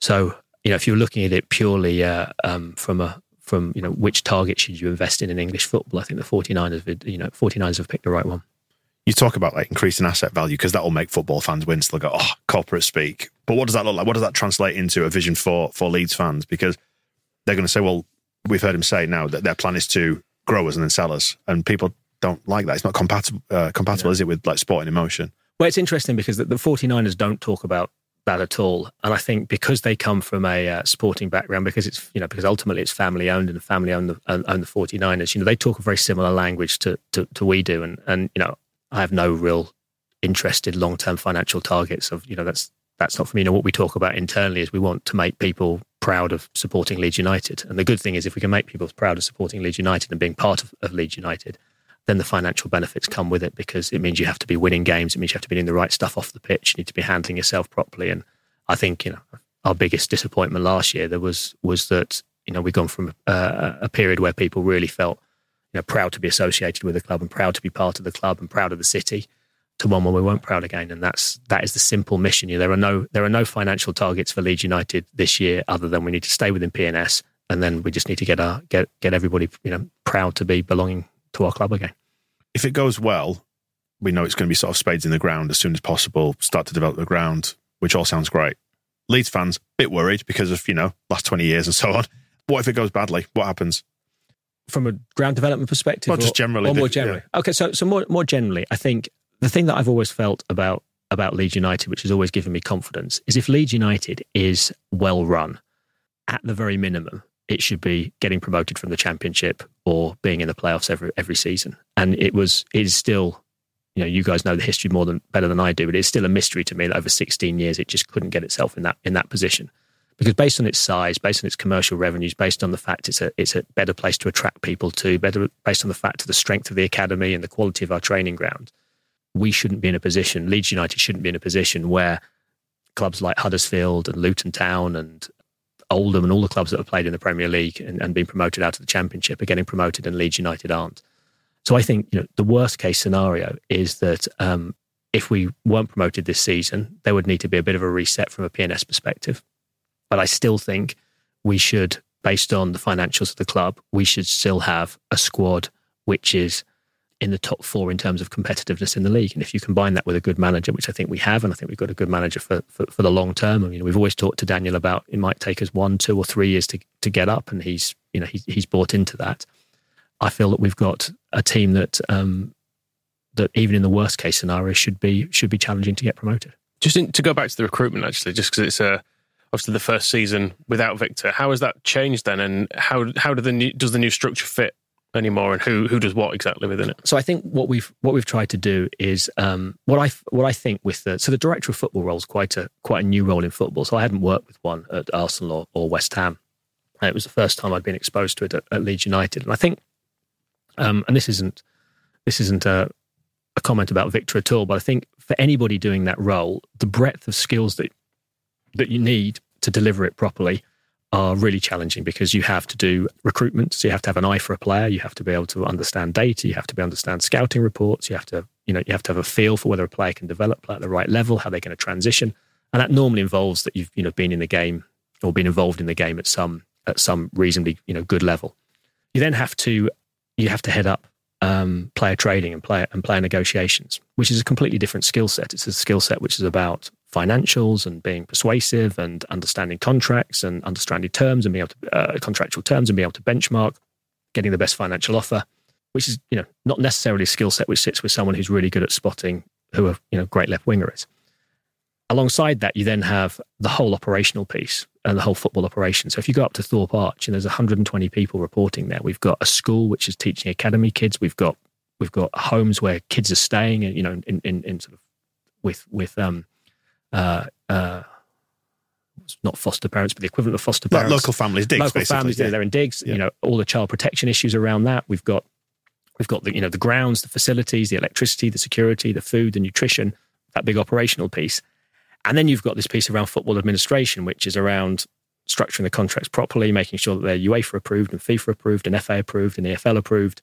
And there's just a massive breadth of uh, of of skills that are required to do those jobs. So in, the restructure that we've done uh, this summer, you know, we've brought Gretar in on the on the on the technical and recruitment front. Uh, we had Nick Hammond uh, from a negotiation and, and, and player trading perspective. Uh, we had Adam Underwood, who has run, um, you know, one of the most successful academies in in the country for, for for many years, and stepping up, and he still has academy responsibility. But he now heads up football operations and and how Thorpe Thorpe operates and the facilities and player care and legit team logistics and data analytics all sit within that. And then we have uh, Hannah Cox, who's been uh, here for 11 or 12 years, you know, as head of football administration to, to kind of run the contractual side and the process side of things. So I think we have, um, you know, again, in the, in the, in the spirit of, of kind of moving forward and, and kind of learning lessons, we've, you know, we have created a, a broader team with more specialist skill sets. And, uh, and I think it's worked very well across this, uh, it's worked very well across this window. Was, was Victor a single point of failure then? Just to look at the counterpoint of what you described there. And and I, when I say single point of failure, I don't mean he was necessarily an out and out failure. I mean like just in terms of uh, you know how that phrase operates. I mean, Victor had a had a huge amount of amount of responsibility, and I think it's you know it- it's not reflective of him. It's just more reflective of how we've seen other other clubs operate. We're actually having a having a flatter, broader structure probably you know dissipates the risk across across a number of specialists. But w- would you agree that by having Victor in charge of so much that there was in him, if it starts to go wrong in one, but if the recruitment's not quite up to scratch, or whatever, then that that falls away, and then you could find in the sense that like you know Marsch was his man, for example, when it came to the manager, and he, you know he doubles down when Marsch is potentially going to be sacked. So suddenly you've got you got two points there. There's the manager, there's the recruitment, and it's all centering on one one figure. You know, did he have too much control? Yeah, well, I mean, uh, we've we've um, that's why we looked at other other uh, other structures, other football structures across other clubs, and see how they've done it best. And you know, I think I think if you look at most clubs now, there is not you know there is not one person who is who is running such a sophisticated and, and complicated department. It's it is spread across more people. So we you know we think that's a better structure. Um, you mentioned before about football clubs being well run, and obviously your own role in this is at the top of the tree as the, as the CEO. There are Leeds fans out there who will be disappointed that you're still here. And so, what's your message to them? Well, I think over the um, it's it's difficult to hide from the disappointment of last season, and then you can't hide from from taking responsibility of it. I'm the I'm the chief executive. I'm you know responsible for the for the operation of the club. I'm responsible for for, for managing the ownership and, and helping guide them in the right direction. And and last season was uh, you know was was was a failure, um, and it's you know it's hugely disappointing personally because it's uh, it makes for a miserable a miserable year, and uh, you know it's not what we, we we set out to achieve. But I think if you uh, if you look at and you know it's difficult to to just then not come up with a list of excuses of why it went wrong. And these aren't excuses because because there aren't anyway because we were well funded enough. We had enough in the transfer market. We had enough choice and time of manager to get all those things right and we didn't. But i think there is some there is some context. And for me the context is that effectively the way the premier league structured now is there are 12 teams that are going to go down every could go down every season. There's eight that are probably safe and there's 12 who are going down each of those has pretty much a, a you know fairly equal chance of going down. So your chance of going down are about twenty five percent. So I think over three to four years, there's a chance that you know one year the bullet is going to be in in in your barrel of the of the revolver, and so I think you have to plan a club if it's not going to be in the top eight. You have to be able to plan a club to be able to sustain a relegation and for to take that as as a course of business because the margins are so fine. If you get one thing wrong, if you get an injury at the wrong time, if a manager doesn't work out, as Southampton have found, I think they've been in the Premier League for 10 years, as Leicester have found, who've won the Premier League and won an FA Cup. You know, they weren't immune to it, as West Ham have flirted with it, and uh, and Brighton have flirted with it. You need to build a structure which which I think can with, withstand it, and therefore one relegation I don't think should be viewed as a as a as a kind of as a terminal failure. And when I look at the time that we've you know I've been involved in the club, we've had you know we've had six years. We've had you know the first year we the first year was a year of transition. The second year we were I think we were in the top two in the in, the, we were one of the sec, two top teams in the league and we failed in the playoffs. But I think it was a it was a fantastic season that everyone enjoyed. We then had a wonderful year of getting promoted off the backdrop of COVID, which was particularly you know challenging environment. And I think I think that was a season that you know everyone will remember. We then had a wonderful season where we you know where we finished we finished ninth, and then we had a season that was disappointing um, because we we stayed up by you know by one place. But actually, in the context of teams that have got promoted, staying up in you know over two years is you know will be deemed successful. So I think you know out of the first five years, we had one average one of transition. We had four relatively successful ones, or very successful to relatively successful, and we've had one year which was definitely a failure. When I look at people in my position, you know, people at, uh, at Norwich or people at Fulham who've, who've, or people at Watford who've gone down and come back up, I think there's a lot to be said for for continuity. And I think um, anybody who uh, who actually knows me and, and interacts with me knows I'm, you know, I love the club. I've had lots of opportunities to work at other clubs, and I, I don't want to work anywhere elsewhere because I love the club I'm at. And uh, I think I've played a uh, a, uh, a valuable role in in helping transition the ownership. I think we've got great ownership now. Uh, not that we didn't before, but I think the time was right that we needed to move to a you know to a, a different level of, of funding. And uh, I'm really excited about uh, about the season. I think it's going to be you know it will, it will have some ups and downs. It's going to be nerve wracking as it always is, but I'm you know I could be more excited about about working with Daniel and the players we've signed to to make us successful again. And I think you know, when we do get promoted, which I, I think will, uh, will, will, you know, certainly happen over the next, should happen over the next two years. Um, the foundation that we've built over the last, over the last three to four years won't, won't be lost because we are, you know, we have a stadium which is Premier League ready. We have stadium plans to take it to the next level. We have a training ground which is, which is, which is, which is fixed. We've learnt some lessons in terms of football structure. Um, so I think there's lots to be. Uh, I think it's hard off the backdrop of last season, but I think there's lots lots to be optimistic about. Do you think maybe with hindsight the, the program notes didn't help your own cause? Uh, well, that's why I've stopped. Uh, the um, I think the sad the sad thing on the program notes was I think I made a conscious decision to um, that it would be a good way of rather than them being written. I think every other chief club chief executive, someone in the in the uh, in the comms office writes them, and they're sort of a generic get behind the get behind the boys type stuff. And what I wanted to do was was uh, use it as a, a, sort of regular platform to hear from the ownership. And I think lots of people, um, uh, you know, appreciated it. I think there were. Um, I tried to put some personality into it and make it a little bit irreverent, and maybe give my uh, perspective on on other things in, in the broader football world to make it interesting. And you know, I got I got some positive feedback, and I think you know when everything's going well, they're seen as irreverent and mildly amusing. And uh, when everything's not going well, is seen as a Tory twat. um, and uh, and I think you know what we made the decision is in that I, I still you know last night I, spent uh, an hour and a half with with the trust on a, on a Q and A. My door is open to any group of supporters if they want to come in and meet, and I, and I really value the communication and the feedback. But I think the program notes became a uh, a kind of lightning rod for supporter discontent, and and and and when they do that, they just become counterproductive. Yeah, I think from my point of view, it's because like for example around the strikers it was i think you wrote the, the one about the two international number nines and and Joffrey being you know the best young striking prospect. And it didn't kind of pass the eye test you know what, what we ended up seeing on the pitch didn't reflect that. And again it's always with the aid of hindsight but people are never forgiving in that regard. It's just that it came across as like you were the smartest people in the room and then further down the line we get relegated and then people think well you're bloody not the evidence yeah. suggests you're not. And I think that's that's a sort of tonality thing because you know I, I, get I got a lot of grief about that particular article, and I think you know what I was actually saying at the time was we were looking for a forward. We knew we needed one. We weren't going to bring in just anybody. And this this this um this sort of feedback you get about you know why don't you just bring in a forward or a left back, for example, or a left back. That's probably maybe easier to fix. But on the forward one, when you're in the Premier League, there are not many 20 goal a season. You know, there are, and they play for Spurs and and and, and Liverpool. West Ham don't have an out and out centre forward. Brighton, until Evan Ferguson, didn't have an out and out centre forward. So this thing of, you know, the point I was trying to make was with Rodrigo, who ended up scoring 14 goals in the season that he was half injured for, which was, you know, well in advance of anybody else and should have been enough to keep us up. There is a, a bit of a duty to be defensive of the players that you've got. And everybody just saying to you, all your forwards are shit. well, they're they're not shit. You know, Patrick is, you know, a Premier League. He scored 17 goals in a Premier League season. There's not many people who've done that. Of course, he has his injury problems. I know it's not everyone's cup of tea. You know, I know Rodrigo was played out of position for a while.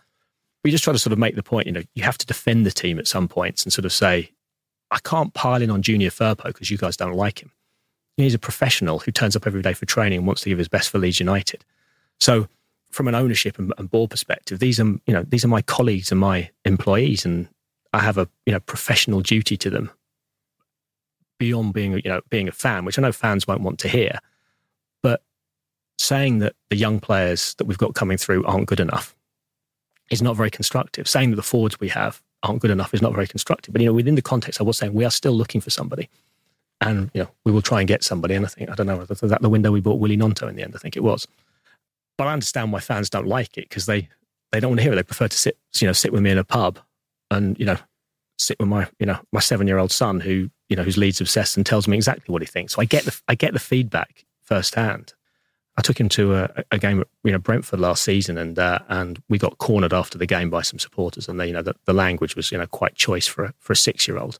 And we sort of got back to the car, and he was like you know he was like a bit flustered by it all, and he just looked at me and said, "Dad, why don't you just buy a left back?"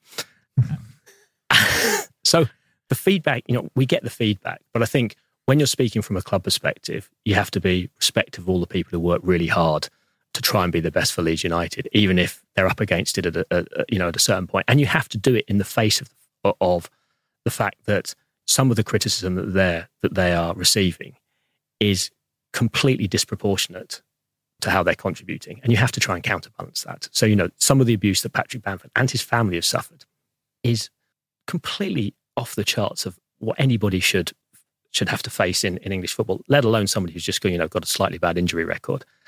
So I think you know in the program notes sometimes you have to defend the decisions of you know the decisions of the club and some of the people in the club, and I understand how that riles people. So um, I, I, don't know. You can you can read the Adam Pope column instead now. Yeah, I mean, there's I think it's always from the from the point of view that you know the previous 16 years, well, the pre Bielsa era, post Premier League, pre Bielsa era, was basically a shit show, and everyone's very very damaged by it and doesn't trust the club and doubts what is being said within the club, doubts the sincerity, sincerity of it. Um, I think that's the that's the place where it probably originates. From. I think it, com- it comes into a bigger picture as well. Sometimes I think of the things not going well on the pitch is obviously an element of it, but then you have you have the, the program notes, which some people will take exception to. You have the owner of the club occasionally having a few too many glasses of red wine and replying to random fans on an evening, and it just and generally speaking, it was either came across as arrogant or just unprofessional. And then you have Victor Orta berating people in the West Stand or yelling "No Premier League without me" at people at Brentford. Exactly. And and the whole picture it paints is of almost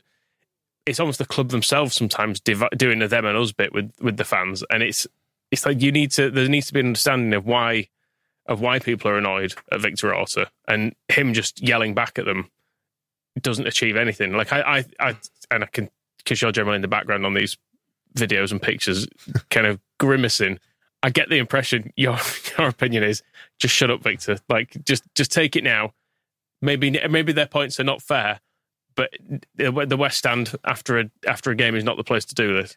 Yeah, I mean, I th- look, I think there are, uh, and maybe it was a mistake, but you know, at at the start, I think Leeds had had such poor ownership that we felt there was a need for the ownership to engage directly with the fan base to give them some level of confidence that it was people who cared about it and were, and were going to try and do the right thing. And that was against everything that I'd learned at West Ham and Arsenal, which is basically ownership and, and senior management should be seen and not heard. You know, be at the games and shut up because no one wants no one wants to hear from you. And when it does go well, you won't get any credit, and when it goes badly, you, you know you'll be blamed. So you're best just to just out it. But we felt there was a need, and I was you know a very you know reluctant part of the documentary because you know, I didn't want to be in it. And I didn't, and I didn't want the profile.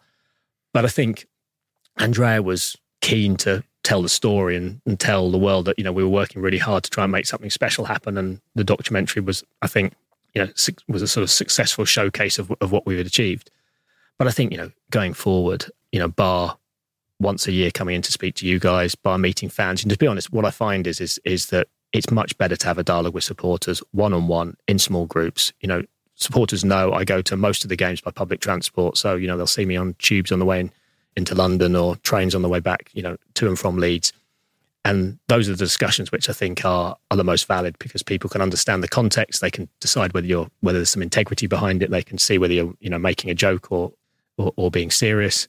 and um, and I think you know, for us it's the way the way forward, which is we want to uh, we don't want to be we don't want to have a closed door to the supporters, and we have the supporters advisory board now, which all the guys on the supporters advisory board do a fantastic job, give us a whole load of time, a whole load of commitment, really constructive feedback, and it's a great uh, it's a great format to uh, to understand where fans are. But I don't think um, I think you know more broadly. Uh, the less you hear from us, the better, and the more you hear from from you know what's happening on the pitch and and, and from Daniel, I think is is the way forward. Final question then, and we'll let you go. Are we dicking about with the playoffs this year? Um, I'd really like to think we can secure automatic promotion, and everything that I've seen from from Daniel, everything that I've seen from the squad has just reinforced that belief. So I'm getting, you know, I get more confident by the day. I'm really pleased with the transfer window. I think, you know, bear in mind how long Daniel's had with the team, how much transition he's had to manage, the new players that he's had to, had to bring in you know, I'm really excited for what we can do um, after the international break. What I would say is that um, I think people have to remember in the years that we got promoted, we had some really tricky spots. Like people seem to forget about it, but you know, we were there were games. I remember, I remember Patrick um, missing a penalty away at QPR. I don't know, if we lost one 0 or you know, and and the fan base were like, "It's all over. It's not going to happen. We're you know, we're going down." So I think you know, this league will have moments where where we will, uh, you know, it will it will dent our confidence but um, from from what I see from behind the scenes, I'm really confident that that uh, we should we should be able to secure automatic promotion. Fingers crossed. Thanks for coming down, Angus. Pleasure, guys. The Square Ball Podcast.